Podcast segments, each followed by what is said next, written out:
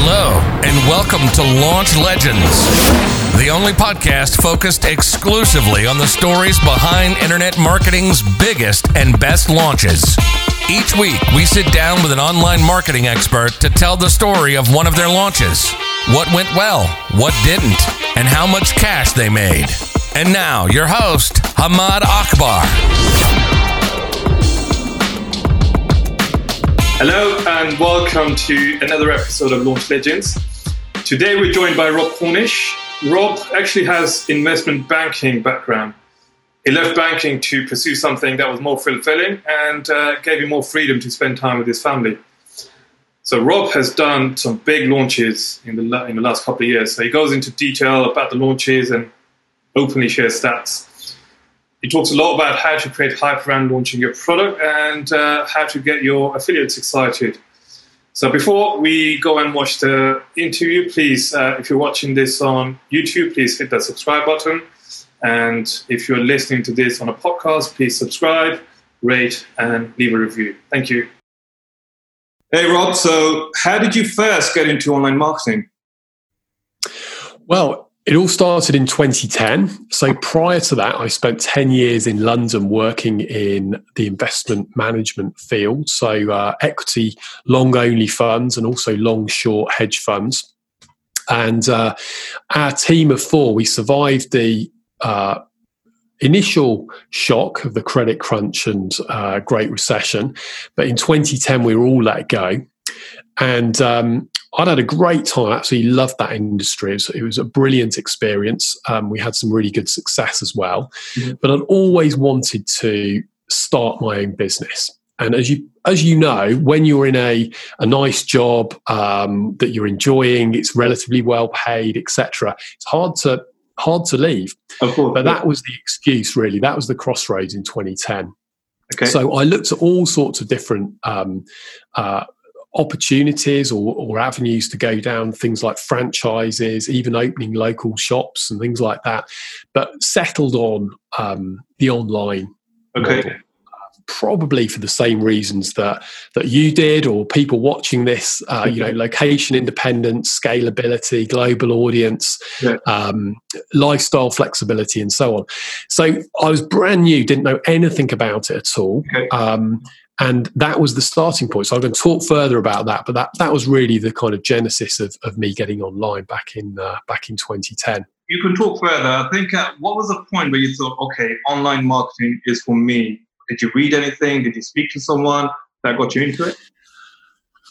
It was a lot of different factors. If you pinned me down and said what was what you know, you can only pick one thing. I think it was probably um, the four-hour work week, Tim okay. Ferriss. Okay. Um, that I mean, not in itself. If I just read that on its own, it probably wouldn't have been enough. But I think that, like for many people, was a was a really big thing at the time, and just the it, it opened your mind to the possibilities of, of something else, of kind of doing stuff virtually okay. um, instead of a traditional form of, of, of business or, or, employment. So, yeah, that, I, I'd go with that. So how did you start? Did you start? What did you start reading? What courses did you do? And how did you get to a point where you had a decent sized list or decent sized audience you could launch on? Yeah, well, um, the first thing I did, which sounds very logical, but it was one of the, you know, it, it, it was a massive Pandora's box, okay. which unleashed all sorts of confusion. Was just I went to Google and typed in how to make money online, Okay. Right, which is probably the worst. If you want to make money online, that's probably the worst thing to do because uh, you get, you know, there's also, and it was probably even worse back then because there was, you know, there's all sorts of junk, even more so than there is today. So um, I kind of was struggling to with information overload, trying to figure out different ways and, and trying to figure out.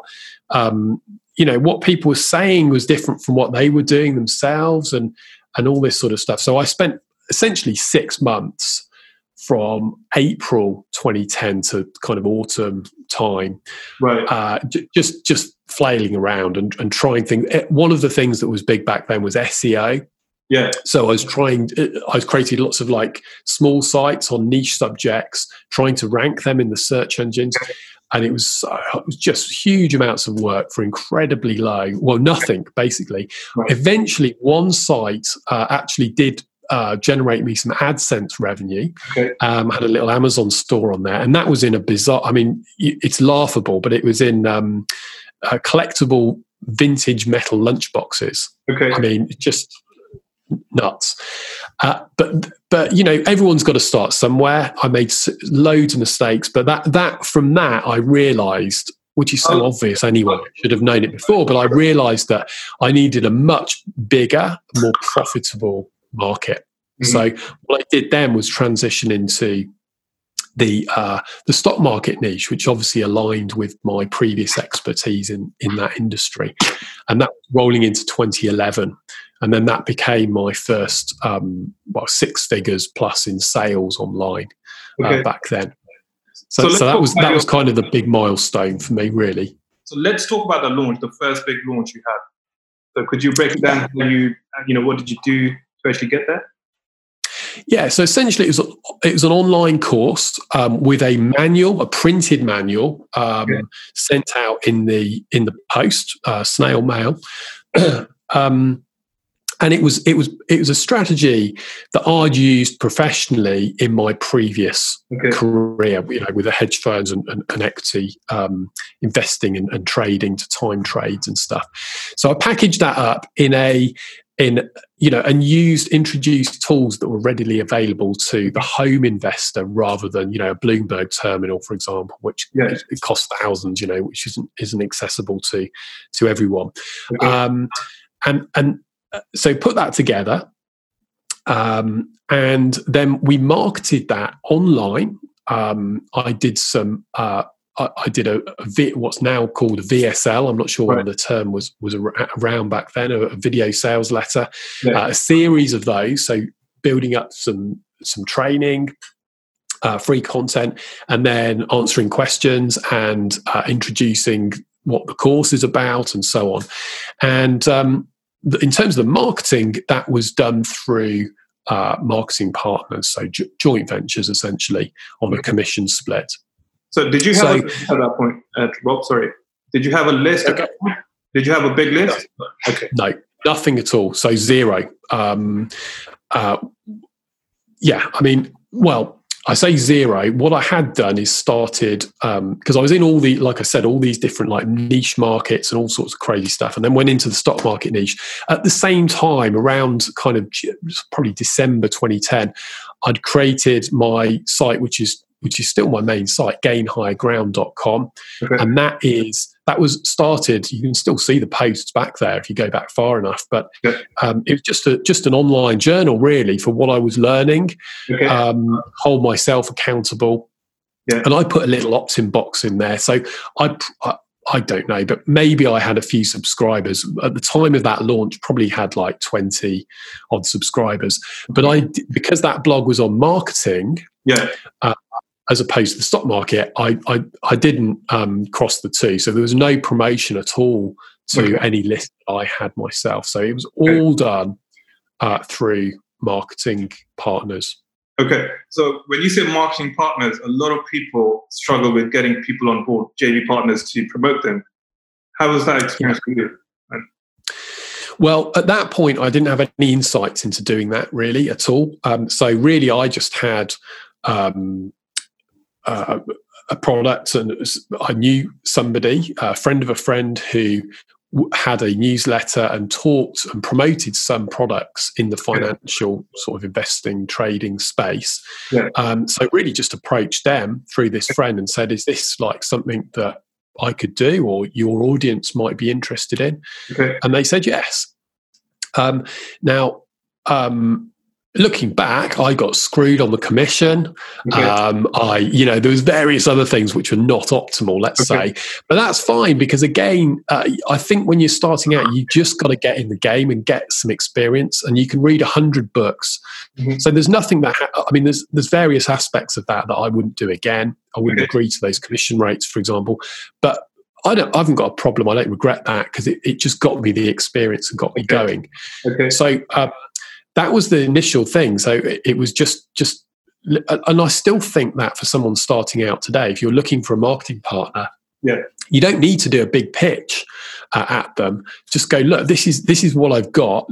Do you think this might be of interest to your audience? Okay. And uh, get the conversation going. Um, you know, and uh, just just find out. And you, if they say no, you can still take. If they give you feedback, you can use that, incorporate it, maybe adjust your positioning, go to someone else, and, okay. and eventually, provided you've got a great product and a good yeah. offer, then then it will happen for you. I should just add what what happened was that, um, and this is another strategy which can be really useful. Is I started off with with this one marketing partner who yeah. had the list. After we did the initial launch to yeah. their list, they would they then were able to refer me onto other people that they knew. Okay. Um, uh, who also promoted this same product. Okay. Um, so and of course, at that point, then you've actually got some stats, you've got some sales numbers, EPCs, earnings per click, or, or whatever people are looking for in whatever market you're in. Um, and then that that obviously that's when the snowball starts to creak forward and gain some momentum. Um, so it, it is true; it's it's the hardest thing to begin with. Okay. Um, but but once you've got some momentum, then it then it does become easier. So, how did you structure the offer? Could you talk me through how you did the pre-launch and what the offer was about? Yeah, basically, it was a kind of sort of um, a, a simplified version of what, of what you would get in a in a bigger product launch. So, so the idea really is to create an event. Okay. Um, events are you know just psychologically as humans people are attracted to an event so um, if you can trail that before. I mean, if you classic examples, if you look at how Apple launch products, yeah. for example, you know they trail it, bits get leaked out, every, there's excitement, there's rumors. Uh, they do a launch, they don't, you know, they're holding it back. They don't just put up a blog post, right, and say, "Oh, this is our new product." So that sequencing, um, if you get that. You can just take elements of it and construct your own launch. So, in this particular case, and other launches I've done have been very similar you start off with, let's say, I mean, I can't remember exactly the emails and everything now because it's such a long time ago. But um, for example, on a Friday, you could send out an email saying, um, oh, I've got big news coming on Monday. Please watch your your your inbox at midday on Monday. I'm going to make a big announcement. Then on Monday, you say, "Oh, put together this. You know, for the past six months or whatever, I've been working on this new project. I've been dying to tell you about it it's finally ready. So from tomorrow, we're going to start this training. I'm going to tell you all about it. Um, please, you know, again, watch your your inbox. So it's a bit like a movie trailer, you know, where you see the bus going up Kensington High Street or whatever city you live in, and it's got, you know, coming soon on April the 23rd, whatever. It's the same thing, right? And, and that's done in all sorts of industries because it works. And you can do it via email. Right. Um, or whatever medium you're using. So um, what you've got then is is some training, is some content. So what you want to be doing is is people you know people want to buy they don't like like to be sold to really. So try to add value. Talk them through the system. Okay. try and give them what i try and do is give them enough information and step by step training that they could do it on their own without whatever you're selling. Okay. Now that sounds crazy but what what it does is a help them, which is I'm a big believer in just giving value because that value does come back. Yeah. Maybe not today or tomorrow, but sometime it comes back in spades. But secondly, um, it, it, can really um, make, they end up with a mindset of wow, if this is the fr- this is the free stuff, right? I've just learned so much. This is so much more than other people give. Okay. God, if if this is the free stuff, imagine what the product's going to be like. Right. Unbelievable. So then, again, you don't spring the, the, launch on them or the, the, sales pitch on them. Just okay. say, so if you've got a video on Tuesday or Wednesday, say, okay, so here, this is pure content. We're just going to go through the system. I'm really excited about this. Let me walk you through it. Okay. And then um, in a few days' time, I'm going to um, send you another video. We're going to pick up on some questions and answers that we've got in. Okay. Uh, about this video. And I'm also going to tell you about the brand new course that I'm going to be, or product or software okay. app uh, Okay. that we're going to be uh, going to be releasing soon. Okay. Um, uh, but whether whether or not that's right for you, we'll see later on. But right now, we're just talking about concept. Okay. So again, you're you're you're front running. Um, you, you, you're uh, t- telling people what's coming on, uh, what's going to happen tomorrow, the next day. You're Yeah. also so that's part of the event. You're also talking about um, you're introducing social proof because you're talking about we're going to answer some of the questions. We had loads of questions come in. I know people really want to ask this, Yeah. so you can go through Q and A. So a great thing to do. like, We didn't do it in this first launch, but I've done it subsequently. Is do a Q and A video, Okay. um, and that's good because again, you're alluding to the event. People think, "Oh, wow, everyone's on this. People are asking questions and so on." But all a Q and A really is is is is probably the best um, strategy and marketing to overcome people's objections, i.e., reasons why they don't want they won't buy your product. Got it. So, what is it? Why would people land on your sales page and not buy? There's so much focus on buyers and, and benefits and get them in and all everything. But what about all the people that, that, that most people who land on your page will not buy, Cool. Yeah. right? Uh, so, why is that? And what can we do with those people? They've got all got reservations. Maybe they don't believe the product, they don't believe you, they don't know you. Yeah. Perhaps uh, they they think, oh, it'll just be the same as this other thing I've seen, so they don't think it's different. Yeah. Or maybe they believe you the, in Yeah. the product, they think it's great, but and this is a big one, they don't believe it'll work for them because they've got insecurity. Maybe they failed in the past. They think, oh yeah, I, I can see it's got it work for work for Hamid. It's going to work for all these other people. I believe that. I know it's going to work, but it Yeah. won't work for me. That's a massive hurdle. Okay. So by spending some time, possibly in a in a Q and A video, or even on the written sales page or in an email, and addressing those Q and that's Q and A. That's a big conversion booster Okay. just as much as focusing on the people who are predisposed to buy anyway. So, So that's part of it as well, the Q and A, and then um, you finally um, do the do the do the launch. So you go through, uh, say, right tomorrow we're we're opening the doors again midday or whatever time, Yeah. um, and that's where you go into a full on sales pitch. And the sales pitch itself is structured. I can walk you through that as well if you Yeah. if you like. So before that, how many times do you reach out to them? How many emails or how many times do you send out uh, educational content before the launch? And what's the gap between each piece of content? Yeah, great question. Well, I, I think for me, uh, it's changed a bit. I think um, back in 2010, for example, around that time, you could do launches which were, say, 10 days or even longer sometimes. I'm sure I've, I used to see things that which were almost two weeks. Okay. But people's attention span has got a lot shorter. There was no, there wasn't really any social media or anything even back then. Okay. Um, there's so many distractions now. It's it's a good idea to compress it. So what I do um, pretty much now is do five, maybe six day maximum Okay. launches. Okay. Um, that that that's pretty much it. Now that's just me. You'll probably meet somebody else who says two weeks works better. It depends, obviously. Um, but even I mean, I I've done offers which maybe I don't know whether you'd even call them la- launches, but more like special offers, which can last forty eight hours. Okay. Okay. So so a much more condensed okay. thing. The key thing is is that you always you never want to get uh, repetitive or feel like you're the, the momentum's lagging. So every email you send, Yeah. you want to have a key reason Okay. why you're sending it. Okay. So here's what's going to happen tomorrow. Oh, we've just had loads of questions in, so I wanted to let you know about these questions. okay. Uh, another email. Oh, we just announced the deadline when this is going to shut. Okay. So this is the reason I'm sending this email. So always have a reason why you're getting in touch, and then it's always fresh. And you're training people that whenever they open an email from you, they're going to learn something important. Okay. If you're just doing reminders, Yeah.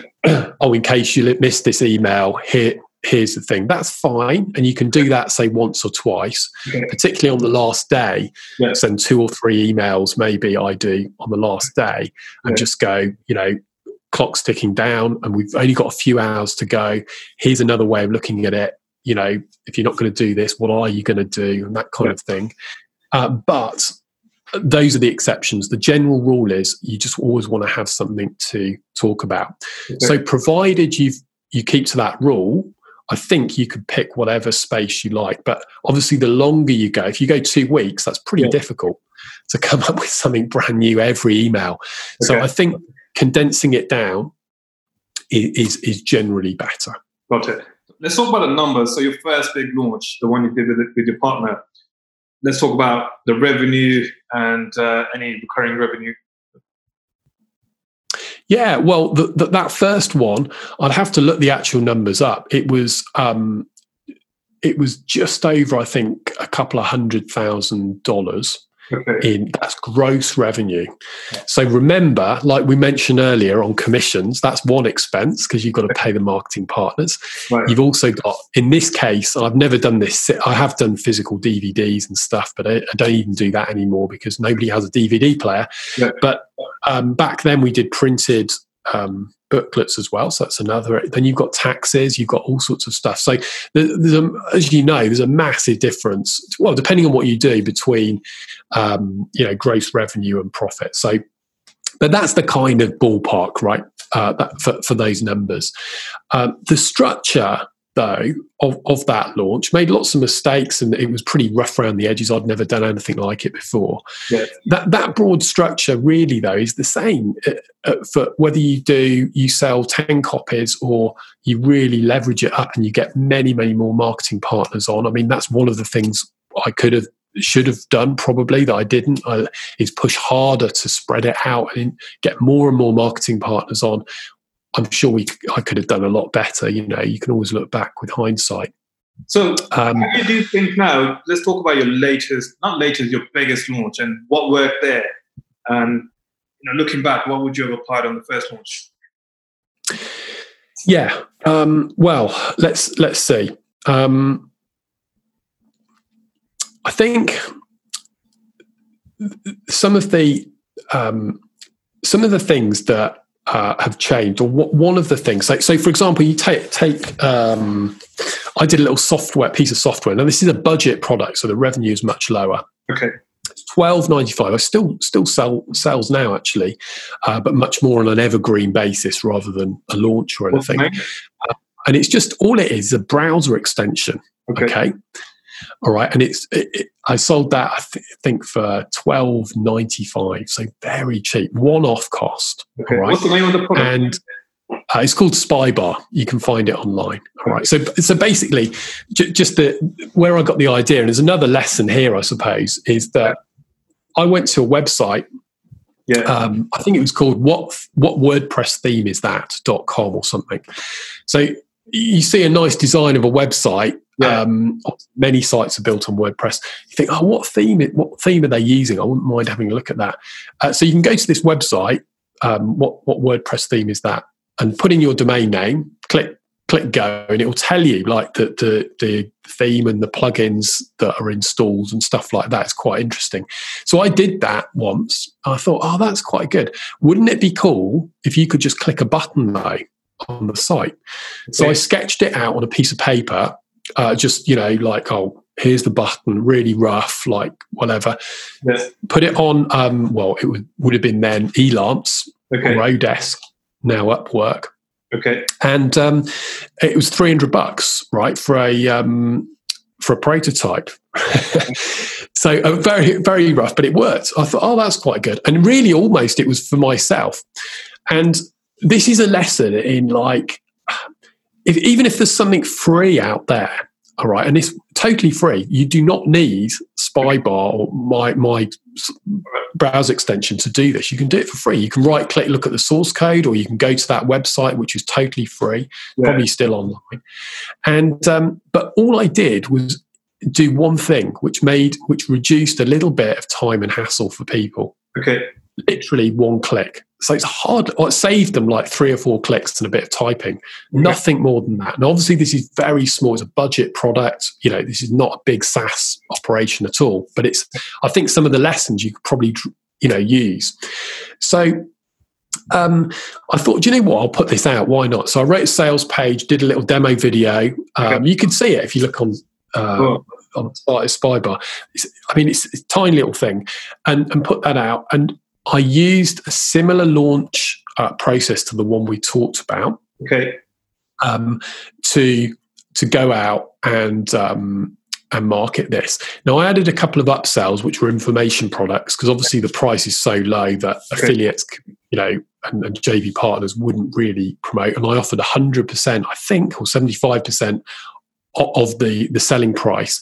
Okay. Added some upsells more expensive, so they could make a reasonable, you know, hundred bucks or something like that. So, um, but people thought it was a cool tool to use. I thought, oh yeah, I'll send out on this. So, so uh, and that shifted. I think during the launch period, again, I can't remember, but probably like six days, something like that. That shifted about 3,000 units. Wow. Okay. And then from that, then I, I went on and I um, uh, got that up to sort of over 5,000 and so on. So it's a tiny little thing. The money wise, obviously, hardly any money in it for me. But what it did do, of course, yeah. is bring a lot of buyers into my list. Yeah. And they went on then to to um, some of them will uh, go on to join my continuity programs where it's membership sites that price every month or my coaching or sometimes even consulting which i do a lot of at, at the moment and yeah. so on so this the idea is is very much that that example is not uh, a bit different to the stock market product yeah. which was a few hundred pounds um, okay. or dollars this one there's no real money on the front end, but the money comes later on the back end. How the other lesson. Sorry, go, go ahead. Sorry, sorry, Rob. Uh, how much money do you reckon you've made over time from those five thousand customers? I know uh, you, wouldn't know the right right answer, but what way answer? Yeah, I can't. I honestly can't say. I can certainly tell you that that several of them um, have gone on to uh, buy, say, five thousand dollar you know mentoring or, or coaching or consulting packages from me okay. but uh, and, and, other people have joined $37 a month continuity they've they've joined I've, uh, at the moment i do a um, a $200 a month program as well. Uh, some of those would have will have come from from from that original product or other similar products that yeah. that i put out like that.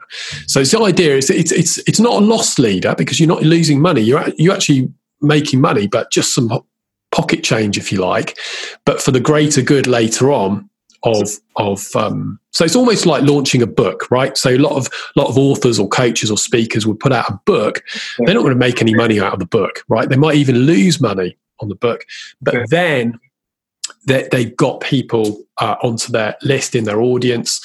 Uh, yeah. They can engage with them, and, and then you know you, you you instead of taking a myopic view, you're looking longer term for your for your business. So, so, Rob, for this particular launch, did you use your own list as well, or you just use JV's again? Yeah, I did. Yeah, I used. So by that time, um, going back to the my main website that we talked about where I set that up in 2010. That started off as an initial tiny little blog. Um, but obviously, and I was just doing some content marketing. So I did some like get guest posts back then, and um, uh, I did some interviews like this with other people. So people click through um, and join my list. Um, I wrote some some articles for premium newsletters that were going out to, to big audiences through the post and that kind of thing. So I'd gain a small audience, but the thing with content marketing, in my experience anyway, is that it doesn't necessarily generate huge volumes of traffic like a JV partner sending to their list or when you buy paid traffic.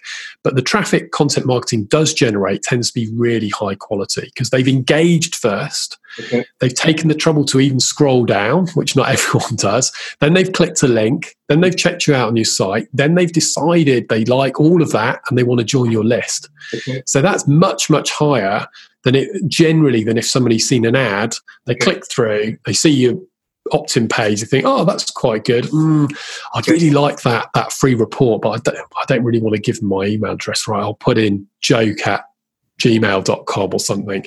Yeah. You know, extreme example, but you see the difference. Okay. So I built a small list there. So at that stage, and I'd done launches before that and after that as well. Uh, So um, some of those sales, like you say, the the three three thousand whatever it was sales initially, yeah. um, then that was. Um, I'd, I'd say even it, probably like 15% probably from my list, but the rest, the vast majority would wow. be from JV partners, affiliates. So, um, couple of questions. So, so, it really is driven by that was the purpose of it is to bring in new leads. Got it. So, so how does how big was your list at that point? I know it was a small list. I, I honestly can't remember. Um, I can't remember. Um, I would, but probably something like six thousand, okay. something like that. Gotcha. Yeah. What? How was your experience hiring JVs? You know, getting JVs on board at that time. How many JVs did you get, and how did you reach out? And how did were they really receptive?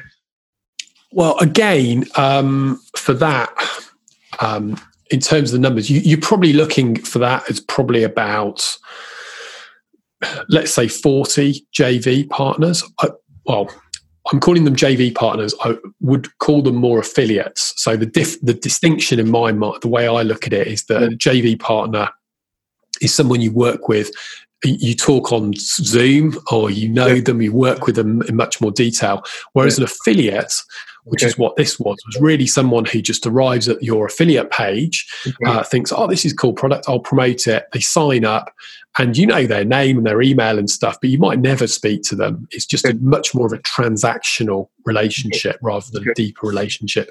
So I would I would class all of those people in that launch uh, much more as um, as affiliates uh, in the way I look at things. Um, but yeah, so so say there's 40, and again, I you know. Uh, plus or minus 10 or whatever. But again you've got that it's very top heavy and this is the same with any launch. So you'll get it's the pareto principle you'll get um, 80% of your sales from 20% of your affiliates. In fact i mean years ago i wrote a blog post saying it's not 80 20, it's probably 90 10 or 95 5. I don't know your experience, Hamid, but it, it, it's amazing how virtually every everything any distribution you look in your business whether it's customer support or or anything affiliates it is weighted in, in a small amount. Right. It's the same with your audience, right? You you have what everyone says, how big's your list, or what, what's the what's the size of this? But the real question is, is how many clicks can you send to an offer because you can have mass thousands of people which are dead weight and within that that audience if you've got say a thousand people or 10,000 or a 100,000 that there's some people moderately interested mm. but then as you get down then you've got the 1% who are super fans and I forget there's something in marketing. I forget who said it, but they said all you need is is a thousand super fans, and you're multi-millionaire or something something like that.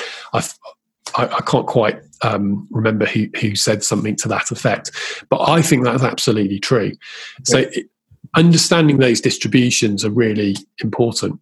Okay. But one thing I am my, mindful of stop stop me if I'm if I'm going oh, off a tangent. No, but, um, yeah. Um, with the with the affiliates, I'm very mindful. This is another thing that I've I learned going through launches. Like I had no clue about initially, is that there's broadly speaking, there's small, there's the long tail of smaller affiliates. So okay. people, a product like that for a browser extension or a or a SaaS app or something, they might like it, use it themselves. They want to promote it. They've got a small blog, virtually small traffic, or they've got a tiny list, and they, they just want to make a recommendation right?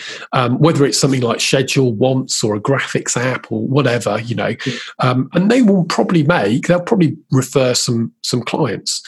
Um, and they don't refer many, but there's a lot of those people. Then you've got the big fish at the other end. So it's very easy to reward the big fish, and, and that's logical. But it's also good to keep in mind the smaller, um, the many more smaller affiliates that, yeah. that have potential. So, one of the things that I started introducing was in financial incentives for promotion. So, as well as the commission, also do prize funds. So, during the launch period, you can um, uh, set up a prize fund. So, whoever gets the most sales gets whatever. Yeah. And so on. Many of those are very, very top heavy as well. Um, so, most of the money 90% of the money goes to the top three. The problem then is the small affiliates, they know I've got no chance of beating the big fish, right? I've got no chance. What's the incentive to promote?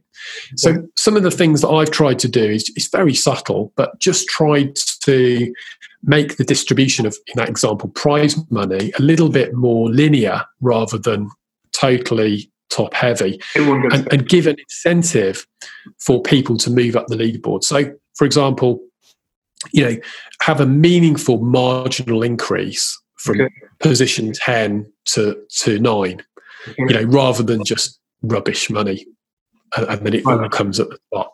So these are very sim- simple things, but I've found them to be quite effective. Okay. The other thing um, in terms of lessons learned is get get affiliates, which I wasn't doing at the beginning at all. Is, is communication. So everyone's focusing on, like we talked earlier, communication. You asked how do you you know position the launch, what emails do you send, etc. And that's great. That's with the customers, but equal attention should be given to communication with your marketing partners. Yeah. So yes, incentivize them through finance. But if you can update them, it's amazing. I'm amazed that I, I promote a few um, tools that I use myself. It's not my main business, affiliate marketing, but I just you know put a few things up. But I'm constantly amazed at how you know that they'll, they'll send quite big companies. They'll, they'll send you an email and go, "Oh, we've got a new uh, release come out," and it's just a one-off email. They don't trail it. They don't check in and say, "Oh, how are you doing? Is there anything we can help with?" Um, occasionally, yeah. you get that, but there's a deficit there.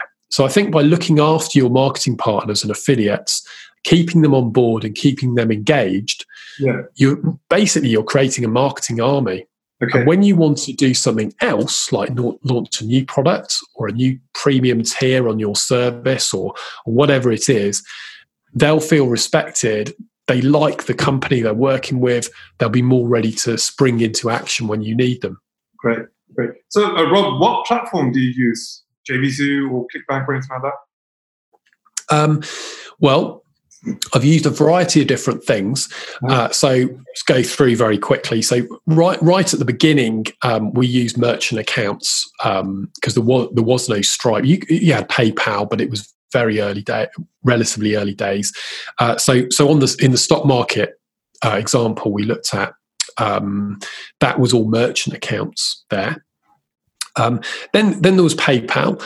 I've had continuity programs in in ClickBank okay. um, which is it's sort of love and hate relationship. I mean, it, it, it went through a very, very poor stage where I, I, just didn't want to be associated with it because of some of the kind of products that were on there. I think they cleaned up their act uh, under some pressure from the FTC.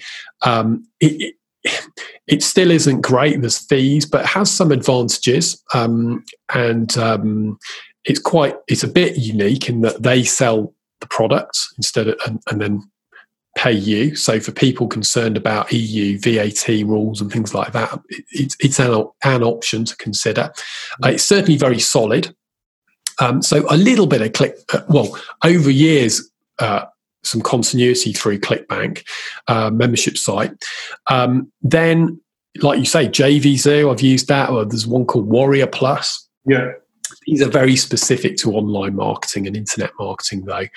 Um, I don't use those so much anymore though. So I nowadays I use something called Thrivecart, okay. which um, is uh, kind of a specialist um, shopping cart. So rather than a shopping cart built into a big platform um, with, a, with, with the company trying to do everything, yeah. they just specialize in shopping cart, and you you can do an awful lot with that. Um, it's it, I really like it. So Thrivecart, in terms of shopping cart, is what, what I use now, and that integrates well with like the reporting side. So I can download that. I can give it to my bookkeeper. She can update Xero uh, that I, I use for the bookkeeping. That goes off to the accountant. So it's not perfect, but it's kind of um, that, that, that's that's what that's what I'm my current setup is. Great, Rob. That's uh, brilliant. So one last question. So you know pretty much a lot about launches. You've been in it for 10 years, pretty much. Who's taught you the most about launches and who's been your mentor? Well, that's a difficult question to answer because um, it's it's a bit like the the question you know who, who got into I, I picked uh, Tim Ferriss didn't I with the the book um, I, I, think this is a bit of a get out uh, answer um, but it's the honest one that I can give you is that the, the biggest mentor has been studying and watching other launches Okay. So rather than one particular person, um, is, is, just going behind the scenes, and and they call it this phrase funnel hacking, if you like. Yeah. but I was doing that way before that term came out. Um, it's probably not the best description, but just looking at what you see, not as a customer, like should I buy this, but actually, what are they doing here? Even what subject line have they used in this email? okay, we've opened the email. What are they doing here? What what buttons are they pressing? Really understanding that because at the end of the day, mm-hmm. whether it's a launch or you're doing uh, consultation calls to, to go into coaching or consulting, or you're selling a membership site, which can be a completely different model. We could talk about that for a long time. Yeah. Then uh, all of what underlies all of that is psychology. So, so understand just watching and observing and really trying to reverse engineer the psychology behind these launches, whether it's creating an event in a launch or um, or, or, or adding more a product stack, bonus stack to encourage people to get into continuity or whatever it is.